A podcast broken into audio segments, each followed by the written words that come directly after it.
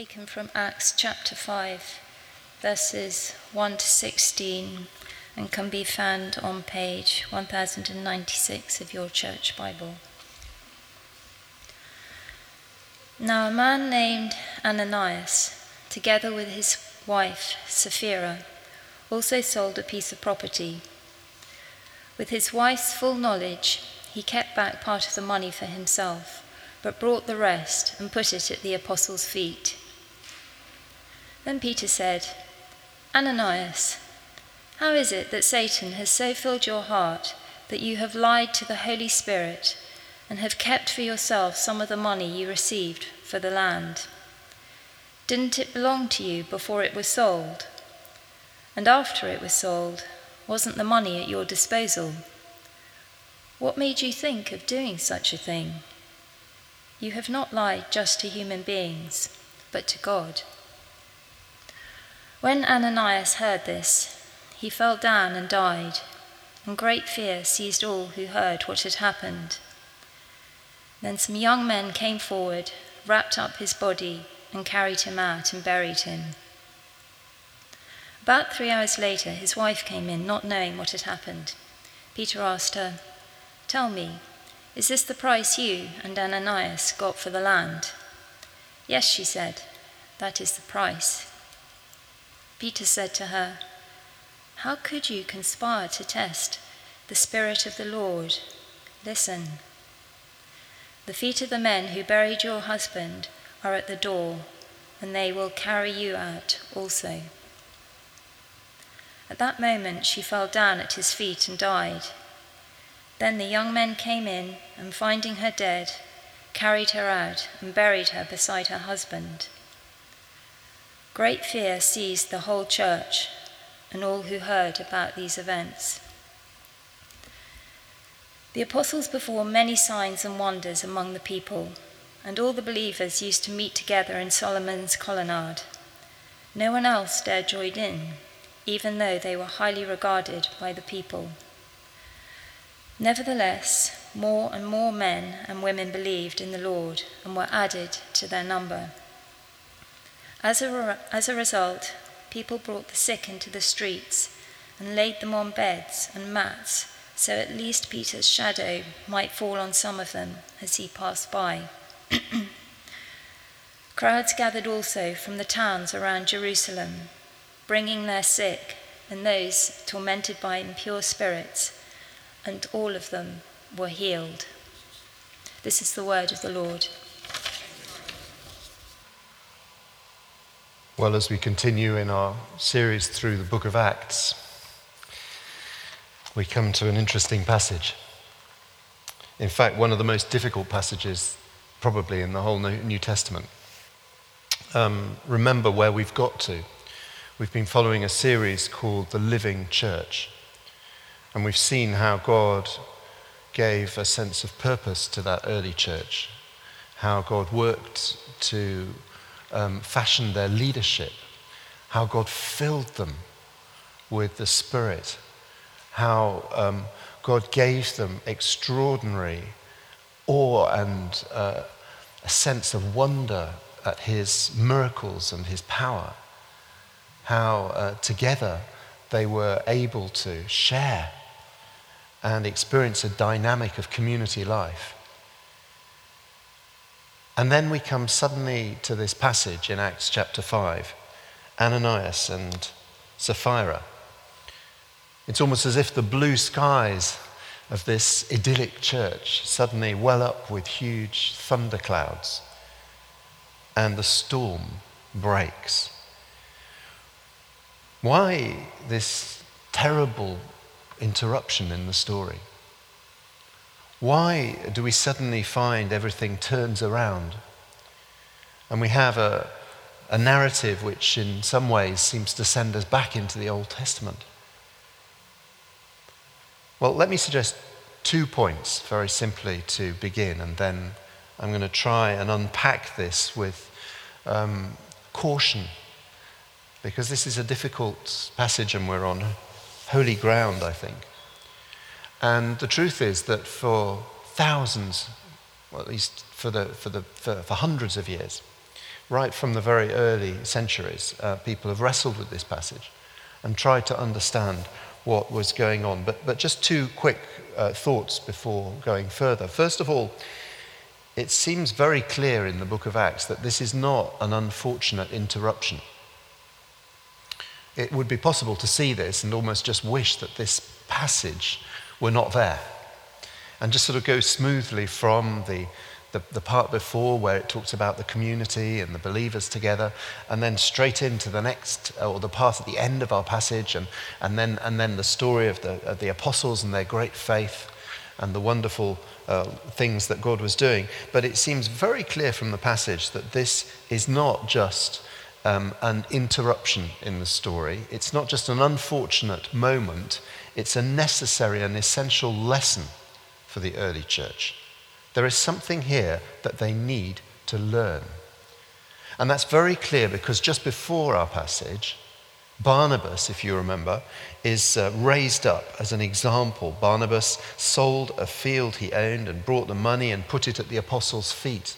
An example of the extraordinary generosity and koinonia fellowship that the church was experiencing. And then it continues on. Now, a man named Ananias, together with his wife, also sold a piece of property. This isn't suddenly something different that's happening here. We're in the same world. Something is happening here that comes out of the same community. And yet, if the example of Barnabas is a positive and godly example, the example of Ananias and Sapphira, in some way that we need to explore, goes terribly, terribly wrong. So, this isn't just a sort of an unfortunate interruption. This seems to be continuity. And there seems to be here something really important and essential that the church need to learn. So that's the first thing. And then the second thing is that paradoxically, I think we can actually take comfort from the fact that this passage is here. It frees us from the temptation of seeing the early church as an idyllic, uh, almost perfect and over um, embellished community and it's true that down the ages, sometimes the church has been tempted to imagine that first community in Acts chapter 2 and the early, the early uh, chapters there in Jerusalem as this idealized community. Maybe an idealized community which in reality never existed. And this chapter saves us from that. Because suddenly we are confronted with the reality of sin, the reality of judgment, the reality of something that goes on which, which actually comes and, and throws everything into chaos, at least for a time. Actually, we can take comfort from that because it's absolutely in keeping with the whole Bible. As you look through the Bible, time and time again, you come across passages and you think, what in the world is that doing here? What's that in the Bible for? And yet, as you dig, you discover that the Bible is a book which tells the story of real people. It tells the story of God working in real people, with real people. The Bible is no idealized history. The Bible shows us the good and the bad, the rough and the smooth. And here we have, therefore, told in very open and honest terms, a story which in many ways is sordid, is threatening, is rather shameful, and yet there it is. So we can take comfort. The first church was not perfect any more than we are perfect. And yet God was at work. So, what was the problem? You'll remember the situation then. Ananias and Sapphira come, and they also, just like Barnabas and like many others in the early church, they give of their possessions to the church. They lay them at the apostles' feet. And yet, rather than it being welcomed, they are roundly condemned by Peter. And both of them die. What's going on? What's at work in this passage? Well, as I said ever since the early centuries, commentators have attempted to understand what the issues were at play here.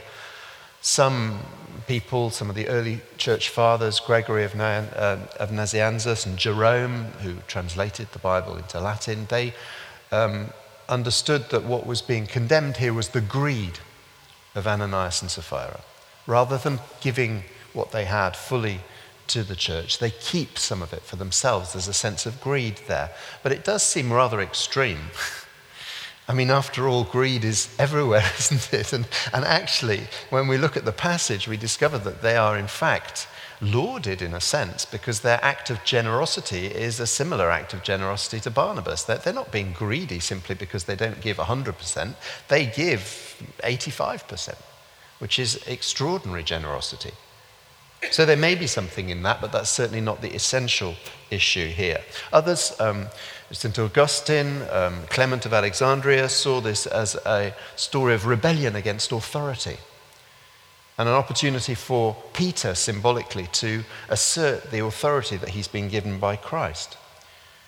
And therefore, he issues a sort of prophetic judgment, and that judgment comes to pass.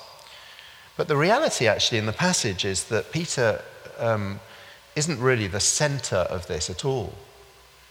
He's simply a mouthpiece. And uh, rather than in the Old Testament way, sort of like speaking judgment, Peter actually simply speaks truth and denounces what's happening. And then it feels like the judgment comes naturally of itself. It doesn't seem that this is primarily there in order to, um, to, to, to, bolster Peter's um, apostolic authority.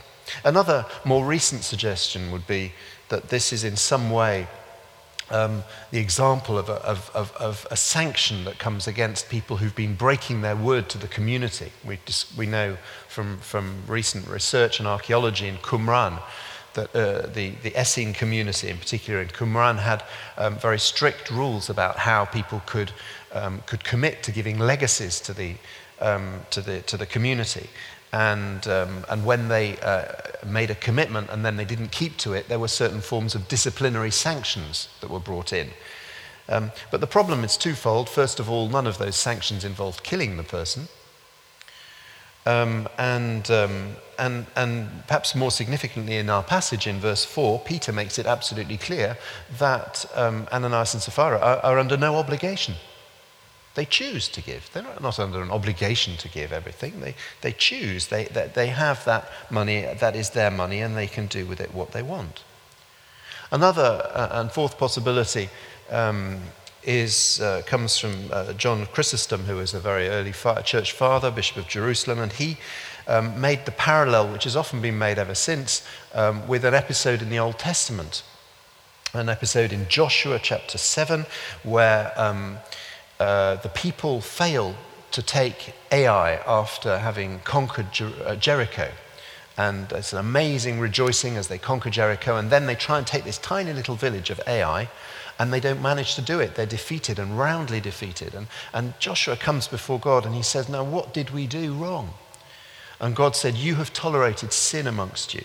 There is one amongst you who has kept for himself what should have been given back to God. And actually, the man whose name is Achan has uh, kept some of the plundered treasure from Jericho and he's hidden it under his bed.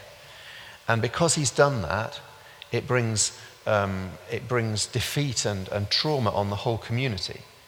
And the result is that Achan and his family and all his possessions are stoned and then burned. A terrible uh, story of judgment well, maybe there are parallels and some of the language suggests that, but at the same time, it doesn't seem like that's the spirit of what's going on here. Um, and certainly, and particularly, we're now in the New Testament, aren't we? A New Testament which is governed by Christ and, uh, and, and the principles of Christ. Peter, actually, in our passage, does not actually condemn them to death and certainly doesn't pick up stones, and, nor any of the community here. It feels more like the reaction of Ananias and then of Sapphira is a reaction to being confronted with truth. But there is one thing that we can, I think, take at least from that last story, which is absolutely significant, it seems to me, in this passage, and that is that there is a sin here against community. There is something happening that is going to affect the whole community. In the story of Achan, it was about trying to purge the community of sin. In this story, it's about protecting the um, authenticity of the Holy Spirit community. There is a community issue. Yes, it starts with individual sin, Ananias and Sapphira somehow. But it actually overflows into the life of the community. Somehow their fraud threatens what God is wanting to do and the life of the community. So the big question is how? In what way does what they have done have repercussions in the life of the whole community such that Peter can stand up and condemn them in such a forceful way? Well, it seems to me that the, the heart of the matter we can see in verse 3. Verse 3 gives us this Peter said, Ananias, how is it that Satan has so filled your heart that you have lied to the Holy Spirit and have kept for yourself some of the money you received for the land? And then he continues on, You have not lied to men, but to God. I'd like to suggest that the key word here is heart. You see that? Ananias, how is it that Satan has so filled your heart? Now, in the description that we had at the end of the last chapter, it goes like this, verse 32 All the believers were one in heart and mind. There was something about the work of the Spirit that touched their hearts. Now, what Peter is doing in facing Ananias and then Sapphira is he's not challenging them because they've made a mistake. He's not chiding them because of a lack of zeal. He's telling them that in some way their hearts are not aligned with the Spirit. And as a result, what they're doing is one thing and what they are, and what they are believing in their hearts is another. Can you see that? There's a disconnect somehow, fundamentally a disconnect between their actions and their convictions. What it seems that they're doing is deliberately deceiving. They're pretending. Now, on one level, in a sense, I suppose, we all pretend, don't we? It would be impossible to be completely authentic all the time. But here's the thing um, in the passage, it seems very clear that what is, what is put up in, uh, uh, as an example is Barnabas. So we can imagine Ananias and Sapphira seeing Barnabas bring these, uh, the, the, the, his, the, the revenue from his sale of his, of his field, and they think to themselves, we want to be like that. So far, so good. But then what they do is they pretend to be like Barnabas when actually they're not like him. Do you see that? In other words, they're going through the outward motions, but their heart is far away.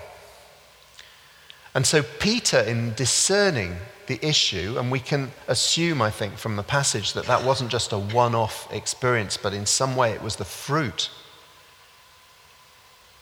the fruit of something else, of a commitment elsewhere. Peter speaks to them and says, Satan has so filled your heart that you're not lying to people, to the apostles, or even to the church. You're actually lying to God. Here's how it works. You see, the unity given in the Acts of the Apostles to the church was not simply the result of their own intentions it was the work of the Holy Spirit. Yeah? The um, extraordinary acts of generosity, the sharings of their, sharing of their belongings, was not simply because they wanted to, um, to put themselves one above the other in generosity terms. There isn't a sort of generosity stake here. It's the fruit of the Spirit at work in their community.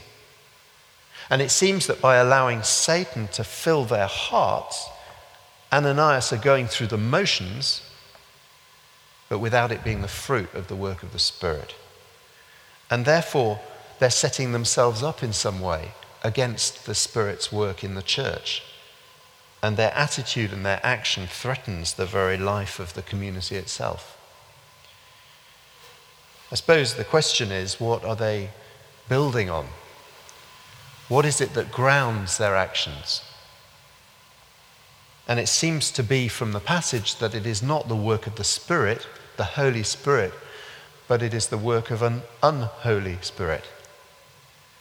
It is an alignment. Their heart is aligned with something else. Are they based on truth or are they based on lies? And what they've done in acting in one way and giving the impression that they're rooted in the Spirit and that their lives are overflowing in the Spirit, while actually simply going through the motions, is that they're not just lying to the community, they're also lying to God. They're pretending.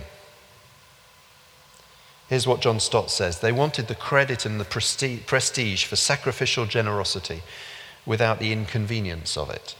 So, in order to gain a reputation to which they had no right, they told a lie. Their motive in giving was not to relieve the poor, but to fatten their own ego. There is a word actually in the New Testament which is used for that, and the word is hypocrisy. Hypocrisy means putting a mask on. It means doing something outwardly which does not correspond to your inward commitment. And Jesus, if he was condemning of any group of people in his ministry, it was the hypocrites. And moreover, it was the religious hypocrites. It was the people who did things in God's name, but without having God in their heart.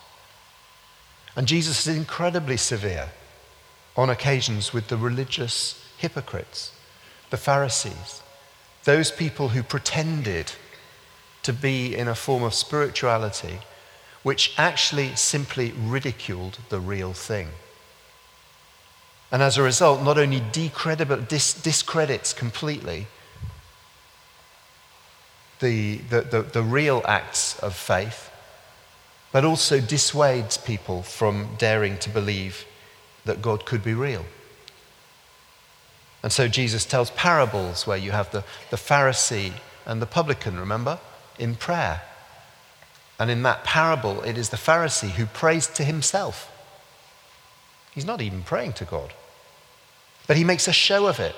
But who is the one who is declared righteous? It's the, uh, it's the publican, it's the sinner who simply is himself before God and saying, Have mercy on me, God, a sinner. No clever prayers. Or the, the widow's mite, remember? All these people putting in and making a big show of giving generously in the temple offering, and the widow who comes along and gives one small coin. And what does Jesus say? He says, I tell you, she gave more than all the others combined. Because God looks at the heart and not at outward appearance. Time and again in Jesus' ministry, he condemns those who rely on appearance, those who simply go through the motions because they are mocking God. Hypocrisy. That was the sin of Ananias and Sapphira. And they end up mocking God. Peter says they are testing the Spirit testing the Spirit because it's the fruit of the Spirit that's at work in the life of the church. And they are pretending to have the fruit without having the roots. And therefore, there's a fundamental problem. And if that is to be allowed in the church, the whole of church life risks losing its fruitfulness. Do you see that? Because if one public act, which is actually an act of hypocrisy, is lauded and accepted without being challenged, then others will get the message that they can do the same. That it's all about outward appearance, and yet the very heart of Jesus' ministry was to say the opposite. Paul, in his letters, comes at it from a slightly different angle. He talks about counterfeit. In talking to the Corinthian church in 2 Corinthians chapter 11, he talks about counterfeit apostles. Those who set themselves up as leaders of the church and yet whose rootedness is not in Christ. And this is what he said such men are false apostles, deceitful workmen, masquerading as apostles of Christ, and no wonder, for Satan himself masquerades as an angel of light. It is not surprising then if his servants masquerade as servants of righteousness. The problem with Ananias and Sapphira was that it was counterfeit. It looked good, but it wasn't real. And here's the problem with counterfeit. First of all, it's like the real thing. Secondly, it is subtly but fundamentally different. Thirdly, it deceives and exploits because it promises what it cannot give. And fourthly, it destroys. Hypocrisy is the playground of Satan. Pretense, going through the motions, but the heart is far away. So Ananias and then Sapphira, they wanted to be on show. They wanted to be like Barnabas, that much we know. But they projected the image without the reality. It wasn't just ignorance. That's okay or lack of maturity. Actually, later on in the passage, we got people who, through lack of maturity, just want to have the, the shadow of Peter fall over them. I mean, if superstition or what, but, but, but that's not condemned because that's just a lack of maturity. Everyone makes mistakes. This is persistent, persistent ridicule. Not taking God seriously, but playing a game. The actions are there, but the heart is far away.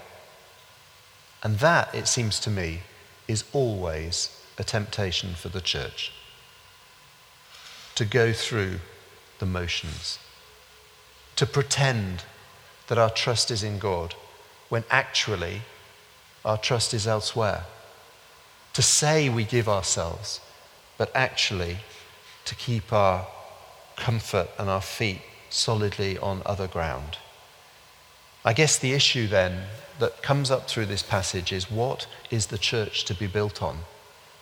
Is it appearance or is it the work of Christ? Is it entertainment, a show, or the power of God? Is it an unholy spirit or the Spirit of God?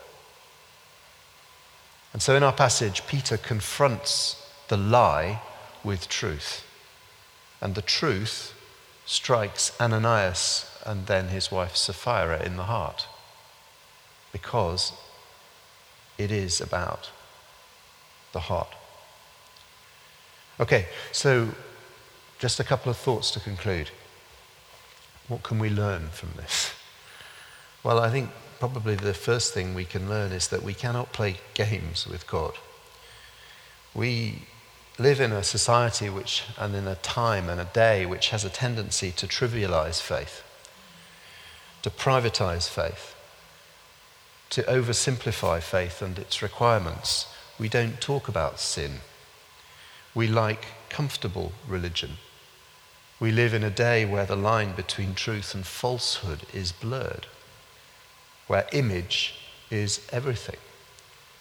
What a warning that the people of God should be looking elsewhere for their identity. Our passage finishes with fear it says twice in the passage, great fear came upon the community. But you know, in the Bible, there are two types of fear there is a fear that leads to death, and there is a fear that leads to life. The fear that leads to death gives no form of hope.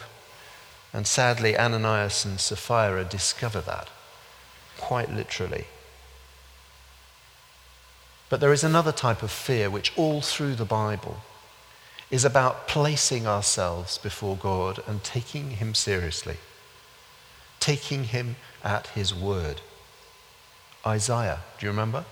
The call of Isaiah, who finds himself absolutely on his face before God with a revelation of God's holiness, and he says, Woe am I!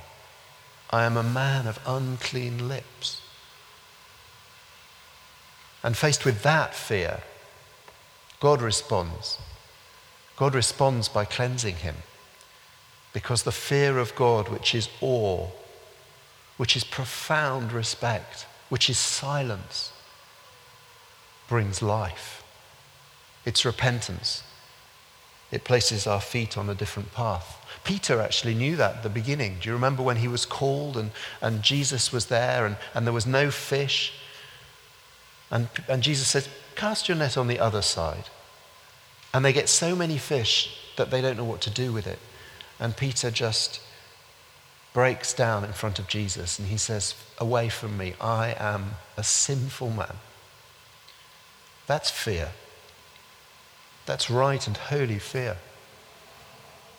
That's a fear that is freeing, that enables us to stand. It wakes us up, it touches and transforms our heart.